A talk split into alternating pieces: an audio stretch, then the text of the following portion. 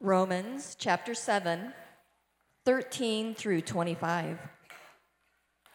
Did that which is good then bring death to me? By no means. It was sin, producing death in me through what is good, in order that sin might be shown to be sin, and through the commandment might become sinful beyond measure. For we know that the law is spiritual, but I am of the flesh sold under sin. For I don't understand my own actions, for I do not do what I want, but I do the very thing I hate. Now, if I do what I do not want, I agree with the law that it is good. So now it is no longer I who do it, but sin that dwells within me. For I know that nothing good dwells in me, that is, in my flesh. For I have the desire to do what is right, but not the ability to carry it out. For I do not do the good I want, but the evil I do not want is what I keep on doing. No, if I do what I do not want, it is no longer I who do it, but sin that dwells within me. So I find it to be a law that when I want to do right, evil lies close at hand. For I delight in the law of God in my inner being. But I see in my members another law waging war against the law of my mind and making me captive to the law of sin that dwells in my members. Wretched man that I am, who will deliver me from this body of death? Thanks be to God through Jesus Christ our Lord. So then I myself serve the law of God with my mind, but with my flesh I serve the law of sin.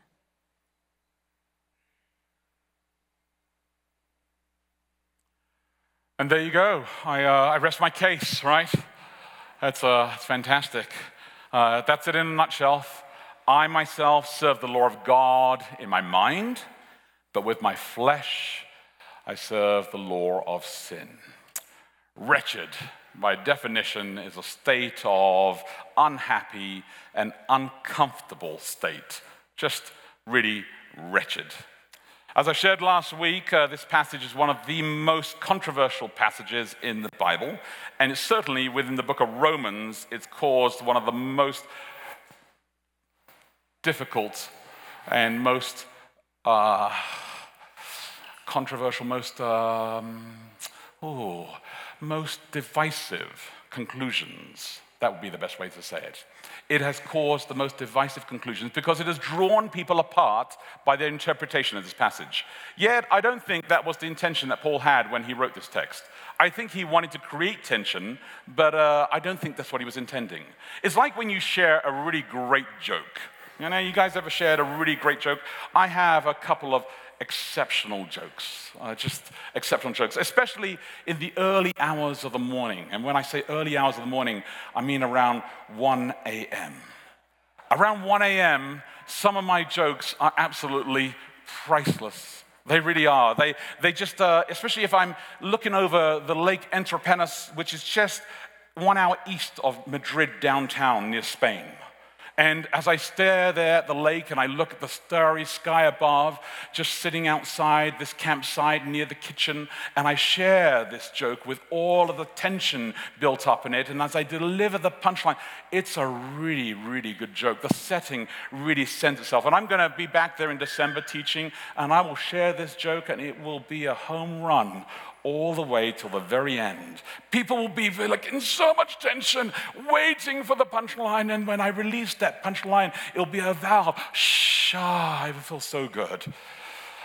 But this is the thing with uh, Paul. Uh, he created all this tension, and uh, everybody's kind of gone the entirely different way. I don't think they actually expected this. In fact, when they look at this, they, they're kind of waiting for the punchline, and they know the punchline's coming. It actually arrives in Romans chapter 8, but, uh, which is the series that we start next week called Saints. The problem is that our eyes are drawn down to wretched. We can't see how wretched moves into wonder because we can't get past the larger story and we anticipate any of this kind of stuff. We're simply just drawn into wretched man that I am, wretched girl that I am. And we kind of mire ourselves inside. It's not a really pretty sight. It's, it's not that like birds flocking together, it's more like flies swarming around roadkill. That's what I thought. Swan, you know, that's what it is. It's just, it's just a horrible side. And we get sidetracked by the tension and we're paralyzed from seeing anything else. Even when we get the largest hint and the punchline's coming, we simply ignore it and we go back to wretched man that I am. So, what is this tension story that is so distracting, that has been misunderstood? This tension all the way through inside Romans chapter 7 that I mentioned last week to you very, very briefly. It's this very famous verse. In fact, it's actually the verse that we use for the words to remember. You know that every day when we send out the daily walk, you read the daily walk, as you scroll down on the daily walk, there's a little section there called Words to Remember, which you're supposed to memorize uh, and, and kind of remember those words. And so every day there's the words to remember. And these are the words to remember. And this is the text I do not understand what I do, for what I want to do, I do not do, but what I hate to do. This is it. This is the struggle. And we kind of like roll around inside that text because it's a famous text that makes us feel wretched about ourselves. So I kind of like this text sometimes. In fact, when I read this the first time, I kind of resonated with it. So I thought of one single recalibrate question and in true American style. It's a multiple choice you kind of like that, don't you? I know, I knew you thought you'd like that. Uh, multiple choice, and uh, it's inside the worship guide. So if you have your worship guides, uh, you can turn and open your worship guide. And if not, I will read the question to you. Here is the recalibrate question, not recalibrate questions, but recalibrate question, because I only have one today with lots of options. And you can even circle the answer that you think it's going to be, okay? And then you can work out whether you agree with me or disagree with me. I know where you're thinking, but let's see where we go with this. Who is this person in Romans 7 13 25 that Patty read for us in the spoken word? Is it a pre follower of Jesus? Is it a follower of Jesus? Is it a metaphor for Israel? Is it followers without the Holy Spirit? Or is it, and we are hoping, all of the above, right? Because that would be the safest bet. That's what we're hoping. I mean, we really do. So, option A, a pretty follower of Jesus, which means that this is why we do things wrong. Because clearly, if they follow Jesus, they wouldn't do this kind of stuff. That's why we sin. We can't get back on track. It's because you're not following Jesus. So the things I do, I do not want to do, and the things I don't want to do, I end up doing. It's because I just don't follow Jesus. Which implies, which implies that once you do follow Jesus, all of this will stop. Mm-hmm. And so option A becomes so attractive for people who love perfection, who love the final generation theology, who love the idea of eventually men and women will just become so good they'll stop doing everything bad. Legalism becomes so great because this is what we believe. This text must be implying this kind of option. So if you circled option A, were you thinking that that's what the pressure is on your life? Option B, maybe it's a follower of Jesus, someone who's on their faith journey, which means that even while you're following Jesus, you, you never really stop sinning right? Because, you know, the struggle's real, right? It's like, it's hard. We, we love Jesus, but there are days when it's just rough. Temptation comes along and things happen and it's just difficult, which implies that following Jesus kind of really doesn't make any difference to our lives. we, we just kind of mess up anyway. So, welcome to reality. I mean, I follow Jesus, but do I really make a difference? No. So, free flowing grace, it's okay. Anything goes. Liberals love this, you know, the struggle's real, my friend. Ignore any attempt to really be engaged. Or is it option C?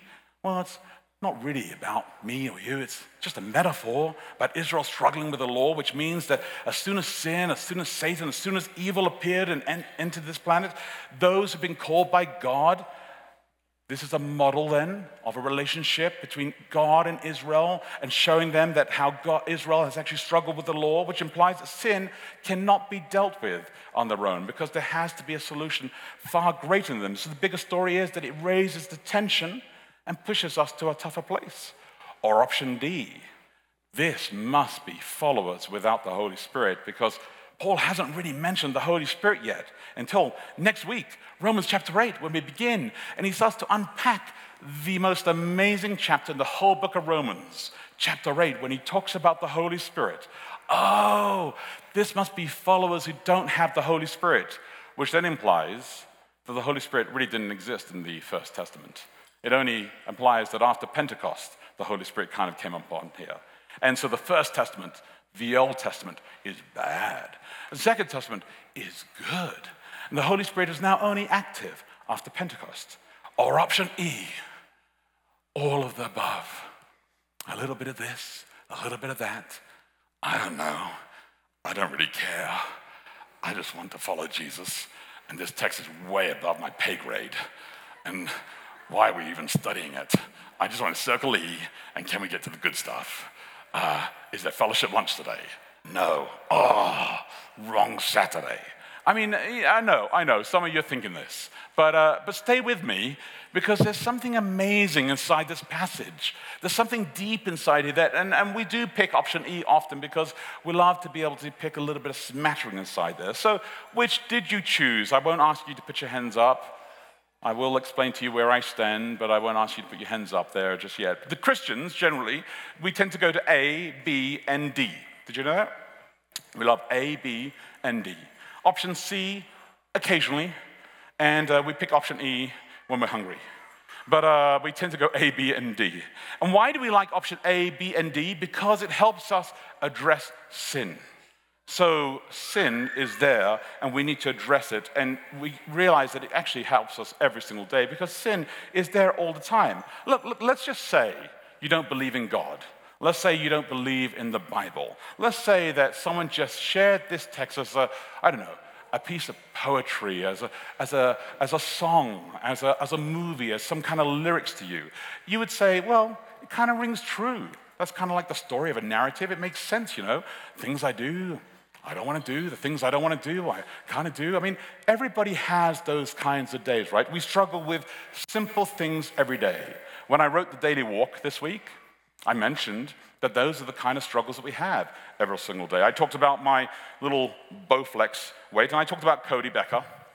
Uh, I don't know if you noticed that uh, on the daily walk. I talked about how Cody Becker and I were doing an arm wrestle uh, this summer and, uh, and how depressed I was when the 15 year old beat me in an arm wrestle, uh, which is really, really discouraging, right? You know, because you want to crush him.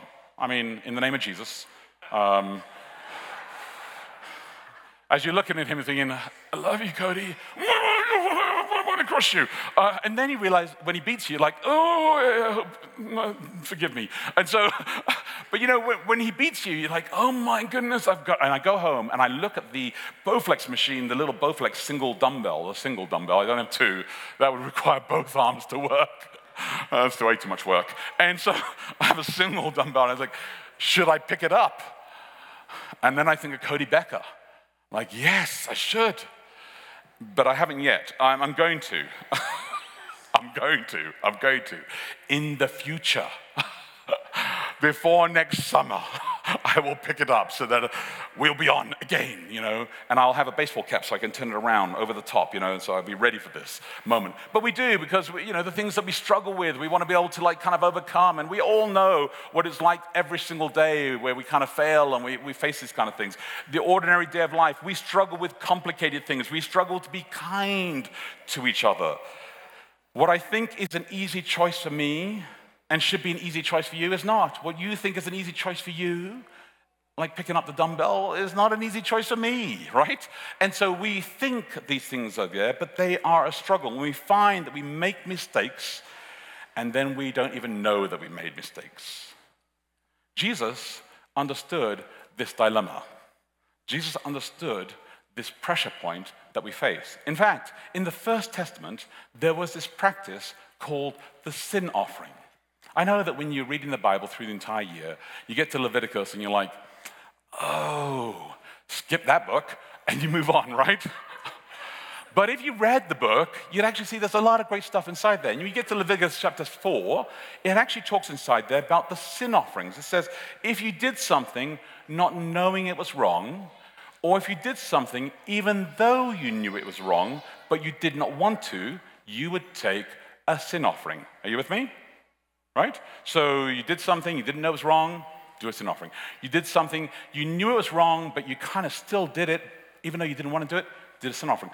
Paul, who understood his Bible, is actually quoting this issue inside this text, the famous text. When he says this, I do not understand what I do. Those sins I did not know, right? And then he says, For what I want to do, I do not do, but what I hate to do. Those sins I know I should not do, but I end up doing. So he says, the solution is a sin offering. Are you with me? This is what he says. The solution is a sin offering.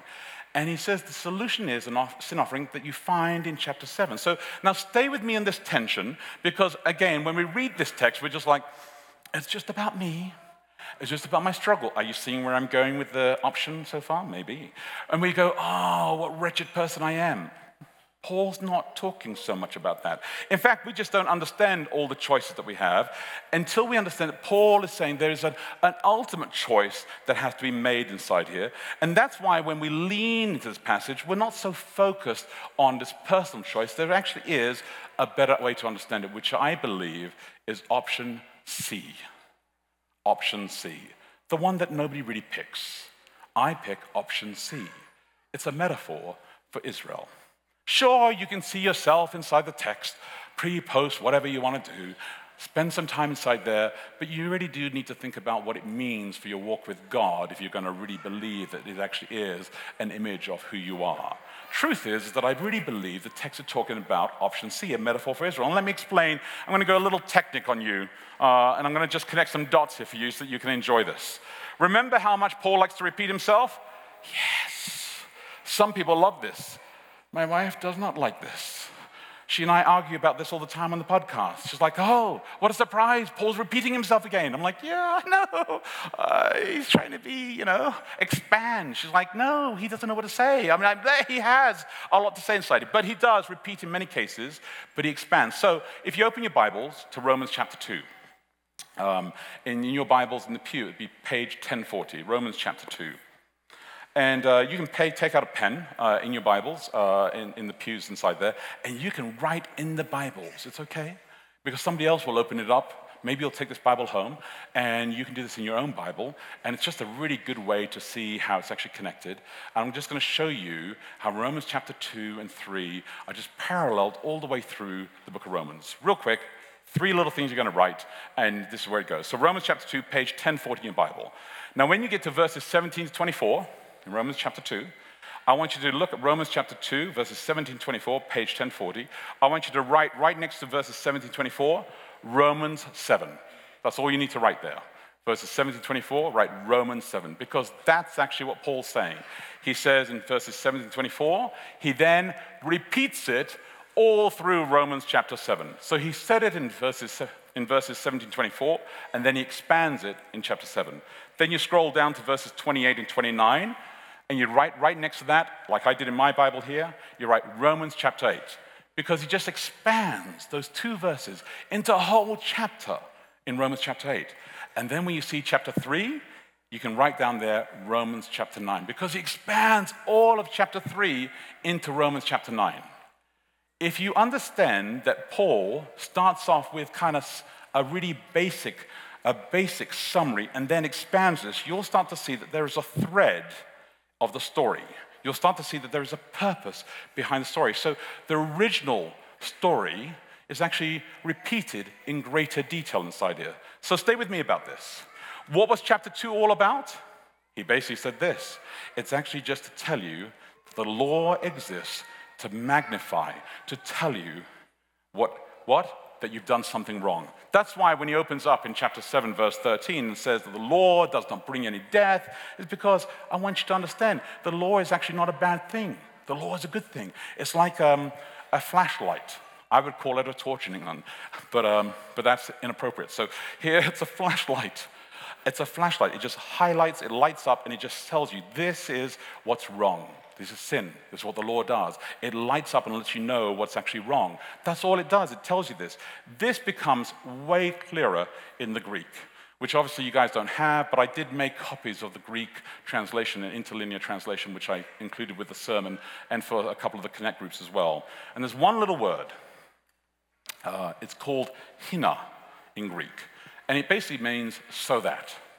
In the English translation inside here, it actually doesn't come out so that. It says order that, it says and, but this word appears twice inside chapter 7. And I'm telling you all this so that you, and you're like, oh man, I'm not, I'm not with him.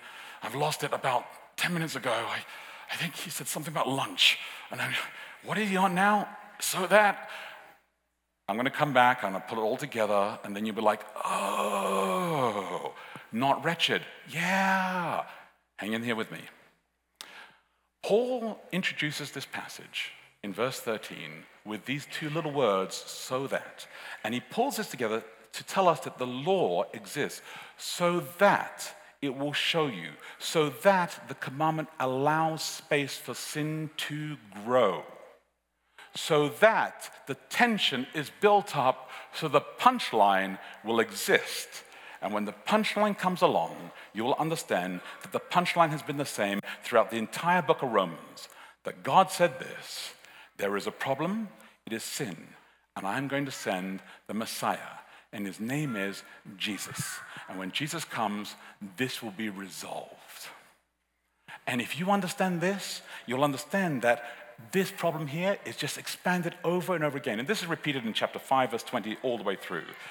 Now you're thinking, I don't know if that's enough. I don't know if that's enough. So there's just a couple of more things I want to share with you. In chapter 7, verse 21, when Paul's talking about evil. He says that evil lies close at hand. And this is actually just a, a very gentle echo when, he, when Paul says this, evil lies close at hand, he's echoing back, and the Jews would have understood this at the time, an echo back to another phrase. A phrase where evil lies close at hand is in Genesis chapter 4, 17, where it says, And sin is crouching at the door. It lies close at hand. It's just crouching at the door. When sin began, when sin was there, where Cain is facing this. Where, and so Paul is saying, Look, sin is crouching at the door. It's lying close at hand. It is creeping towards you. It's all inside that. And Paul's saying, There's a bigger narrative going on inside here. And I want you to understand that people struggle through this all the time. In fact, in Paul's day, the Greek and the Romans struggled with this question all the time. They said, How is it that people back then just couldn't understand how somebody could see what was good? But still did bad things. They both struggled with this. They couldn't get this way around them. They said, There's got to be something wrong with us. It doesn't make any sense. And Paul says, I know the answer to this. It's a struggle that everybody has. In fact, he says, even Israel, even Israel, that actually is the metaphor, the symbol, the example that God said, I will use a people, I will work with this people, and they will be an example to the whole world that you still need a Messiah. And the Messiah will come. And when he does, he is the one who will deal with this thing that is growing called sin because sin has been growing all the time. It is not about you and I. All the time, I know we'd like to make everything personal about us, but this passage is not just about us. It is, of course, hints inside there a battle between two egos, two laws, and a cry of anguish and two slaveries, but it's not just a victory. Sin has grown. The struggle that Cain had is the same thing that Israel has, that we have. And the only solution the punchline, the hint that he gives in 724 is that the Messiah will come. Because when he says, Oh, wretched man, who can save me? When he says, What can save Israel? He says, It is a Messiah who will arrive. And what is required to deal with this thing? A sin offering. And we find that in Romans 8, verse 3, when he is condemned sin in the flesh. And when we read that text, some translations kind of mess it up. But in the English Standard Version, it really says it beautifully when it says he condemns sin in the flesh. In other words, God did not condemn Jesus. God dealt with sin, condemned sin. God addressed sin he did not condemn Jesus. Sin grew to its full, crouching at the door, and sin causes the pain. And inside that pain, inside Israel, the Messiah appears inside Israel. So Paul is crying out in the midst of Israel, saying, We, wretched Israel, we are the ones who are struggling through this. And God sends his son Jesus in the midst of this, and he is our hope. And this is what chapter 7 really comes to as the finale inside here. The problem is that we have never really seen it this way. We have for years kind of used the law as this kind of bashing stick on people. When I arrived at this church in Boulder, I had some people come to me and say, I hope that you, you know, you're going to make uh, evangelistic appeals every single sermon. I hope that you are going to, you know, push people really hard every single time, you know, to make commitments to God. And I mean, they were pretty direct about how they thought I should preach and, and, uh, and what needs to happen and how people are going to come to the front and uh, kneel down here. And I mean, everybody had techniques about how it should be done and stuff. It was, it was kind of interesting to listen to some of their ideas about what should be done here. Uh, and, and I know where some of these ideas come from. I know where some of these traditions come from and what should be done inside here. But it's true, we have used the law as this kind of great stick, and we beat people up with the law so they return to God because we misunderstand the law. Have you ever read uh, John Bunyan's uh, Pilgrim's Progress? Yeah? You know, when, uh, when Christian the, is traveling up the mountain and as he's traveling up the mountain, suddenly this crazy guy comes out of the mountain with a stick and beats him up and knocks him all the way down the mountain. And Christian's like, Where did that guy come from? And suddenly the guy works out that the guy who beat him up, the crazy guy who beat him up, is Moses with the law. And he's the one, the law beats you up and knocks you down the mountain. Well, this was a common way that people saw the Ten Commandments. This is the way that people understood the law of God. What a horrible perspective on the law. John Wesley, uh, actually, when he was trying to teach people how to preach the law, said this I think the right method of preaching is this. At our first beginning to preach at any place, after you declare the love of God to sinners and a willingness that they should be saved, is to preach the law in the strongest, the closest, the most searching manner possible, only intermixing the gospel here and there and showing it afar off, all right? After more and more persons are convinced of sin, we may mix in more and more of the gospel in order to beget faith, to raise into spiritual life those whom the law hath slain. But this is not to be done too hastily. Oh, no. No, keep the law up front, beat them up with the law, and then just drop a little bit of, a little bit of gospel, just a little bit of gospel, and then, and then beat them up with the law again. And you know why? Because we don't understand the law of God is a reflection of Jesus Christ. All right? When you start to understand that the law of God is a reflection of Jesus, you understand that God is saying the law is not something bad. The law is actually something to be beautiful, to be, to be seen in the face of Jesus. It's a reflection and a solution. You don't see the law as a bad thing. You see Jesus and you see the law, and they are in sync. The gospel and the law go hand in hand. To know Jesus and to see Jesus and to have Jesus is to understand what the law is. And this is a pivot that's really difficult. This is what Paul was doing. Paul's like, all through chapter 7, he's like, listen, it's not that difficult. You're in tension because you're rejecting God. Israel, you're rejecting God. That's why you're in tension with this. When you start to accept God, when you live with God, and in chapter 8, I'm going to tell you how the Spirit actually has been working with you all through the entire First Testament. The Spirit has always been active because the Spirit is part of the Godhead, because the Spirit has always existed from eternity. Has always been in there, but you do not stay connected to this. So he says, I need you to know I am pivoting on you all the time. In the Gospel of Mark, chapter 8, there's a huge turning point in the story. It's a pivot. And this same pivot, I'm going to bring to you today. All right?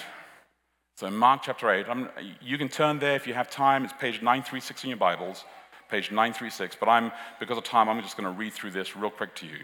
But Mark chapter 8. So make a note of it. Look in your Bibles if you have time, but make a note of this for yourself. Mark chapter 8, verses 27 and 30. Jesus went with his disciples to the villages of Caesarea Philippi, and on the way he asked his disciples, Who do the people say I am? And they told him, John the Baptist. Another said, Elijah and others of the prophets. And he said, But who do you say I am? And Peter answered, You are the Christ. And he strictly charged them to tell no one about him.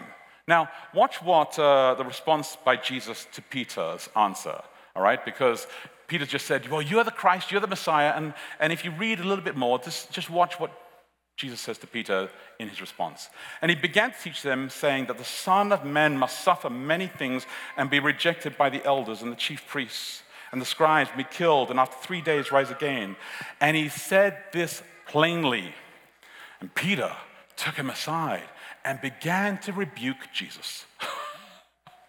but turning and seeing his disciples, he rebuked Peter and said, Get behind me, Satan, for you are not settling your mind on things of God, but on things of men. And calling the crowd to him with the disciples, he said to them, If anyone would come after me, let him deny himself and take up the cross and follow me. For whoever would save his life would lose it, but whoever loses his life for my sake and the gospel will save it.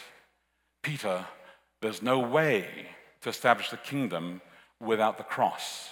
In fact, you want life by not taking up the cross. You think that Israel is wretched? The only solution is the Messiah, Jesus Christ. And that is where you find life. And that's where life exists. For when you choose to follow Jesus, you choose to belong to a transformative narrative. And this transformative narrative is called life. All right? Now, life in Greek is psyche. And psyche is where we get psychology. Psychology is where we process our identity often. And Jesus is saying, I am the one who gives you life. I am the one who gives you identity. Come to me, and I will give you life. I will give you identity. I will turn this world. I am the one who will give you a new narrative. I'm the one who will give you a new story. This whole thing about you being wretched, this whole thing where you struggle, this whole thing where the whole of Israel, the whole universe is struggling, I'm telling you, there is a new way if you will stay connected to me. But you have to be connected to me in order to be rescued. The difficulty is that we struggle to be connected to him. I have a friend of mine. Um, whose name is Duffy, and a good friend, mentor, uh, Baptist preacher. And uh, years ago, uh, he had the opportunity to be able to preach um, with, with several of his several of his friends in Washington, D.C., uh, near where, at the time, Ronald Reagan was the president. Um, so this is quite a while ago. And he told me the story how he said, I got to go out there and do like this, uh, this kind of like short week of prayer. Um, and it was uh, for this church, and it was close to the White House, so I was kind of excited. It was close to the White House, and, and uh, so I went out there and I did the week of prayer. And after the week was nearly coming to the end, uh, one of the guys came to me after that evening and said to me, "Hey, I work uh, White House security. I'm uh, part of the detail, and um, I, I just want to thank you." Duffy, for everything you've done for us as a congregation, for this church. It's just been absolutely phenomenal. And, uh, and so I would just love to pay you back in some kind of way. And I was just wondering whether you would love to meet the president. And Duffy's like, meet the president? yeah, he said, look, I'm actually, I'm, I'm kind of in charge. And, uh, and so I can, I can make that happen. But listen, you know, Ronald, the president, uh, he said, not Ronald, he said the president uh, is, uh, is just got a very tight schedule, and I have this very small window, and, um, and I can make it happen where you can have like one minute with him. And one minute, and Duffy's like, yes. And he said, well, traffic and everything else, this is the time. You have to get up at this time, get through DC, we'll get you cleared, the whole lot, and we'll get you all through the security, and we'll get you up there, and you can have one minute with the president. And Duffy was just like on cloud nine. He, he told his wife and he said, This is good. And they went home and they were staying with his family uh, in DC. And uh, they told the family, they had dinner, and it was a great dinner. And they went down to the, uh, to the bedroom. And their bedroom was one of those ba- bedrooms in the basement. So they went downstairs in the basement. And he said he was just pumped about this, right? So excited about this. And so he went downstairs in the basement. And it was one of those basements with no windows, just a dark hole. Uh, and uh, he, he said to his wife, I to put the alarm clock on and, and uh, he said, We've got to get up, we've got to get ready, we've got to go see the president, this is going to be amazing. And so pumped about the opportunity to see Ronald Reagan for a minute. And uh, he said, I just, he said, Duff, he said, I, I couldn't even go to sleep I thought maybe I should just stay awake all night. Um, and then I could sleep during the day and then preach that night. You know, just to be able to see the president and be able to talk to him and just have a, a conversation for even one minute, it'd be such a privilege. So he said, eventually, he said he fell asleep. And uh, he, uh, he went to sleep, and then he woke up. The alarm went off. He woke up, and he got up, and, uh, and uh, he, he realized that actually, no, actually, sorry, I got this wrong. He, the alarm didn't go off. Uh, he, the phone rang before the alarm went off. And as the phone rang, he picked up the phone, and it was his friend from the White House security. And the friend said to him, uh, Duffy, uh, listen, I just wanted to know where you are. And Duffy's like telling himself, man, I told my body not to wake up because, you know, you don't want to wake your body up until this point. I just said to my friend, well, I'm in bed with my wife. and uh, I'm going to get up soon because the alarm's going to go off. And his friend said to him, well, you know, uh, you were supposed to be here an hour ago. Uh, and so I mean, it's like the window is just closing. I don't, I don't think we're going to be able to make it. And Duffy said he looked over to his alarm clock and realized that he had set the wrong time on the alarm clock. Then he looked at his wife, and his wife knew immediately what he had done, right? And he looked at his wife with disgust, like it was her fault. And she's like, mm-mm, mm-mm. You set the alarm clock? And she looked at him like, and I married him? I mean, just like, I can't believe because she was going to have the opportunity as well. And he's like, Look, I'm going to make it. I'm going to make it. And his friend said, There's no way. There's no way. You're not going to get through DC traffic. He said, Look, I, this is the only window. This is the only window. You are not going to be able to make it. And he lost it. Duffy said, I just, I missed it. And he wasn't able to meet the president ever. Um, I think every single day we have an opportunity to meet Jesus Christ. And we have all sorts of alarm clocks that we set for ourselves. We have all sorts of distractions that we place in our way.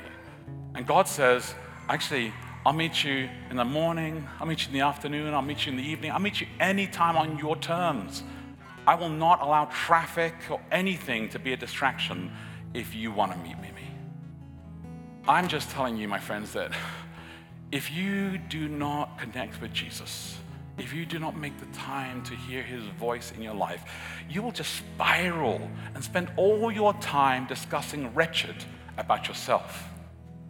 You will not focus on the greatest miracle that ever took place, the greatest plan that ever existed, where God said, I am the way, the truth, and the life. It is time that we embrace that He has called us and that we are transformed by His narrative, and that His identity is our identity.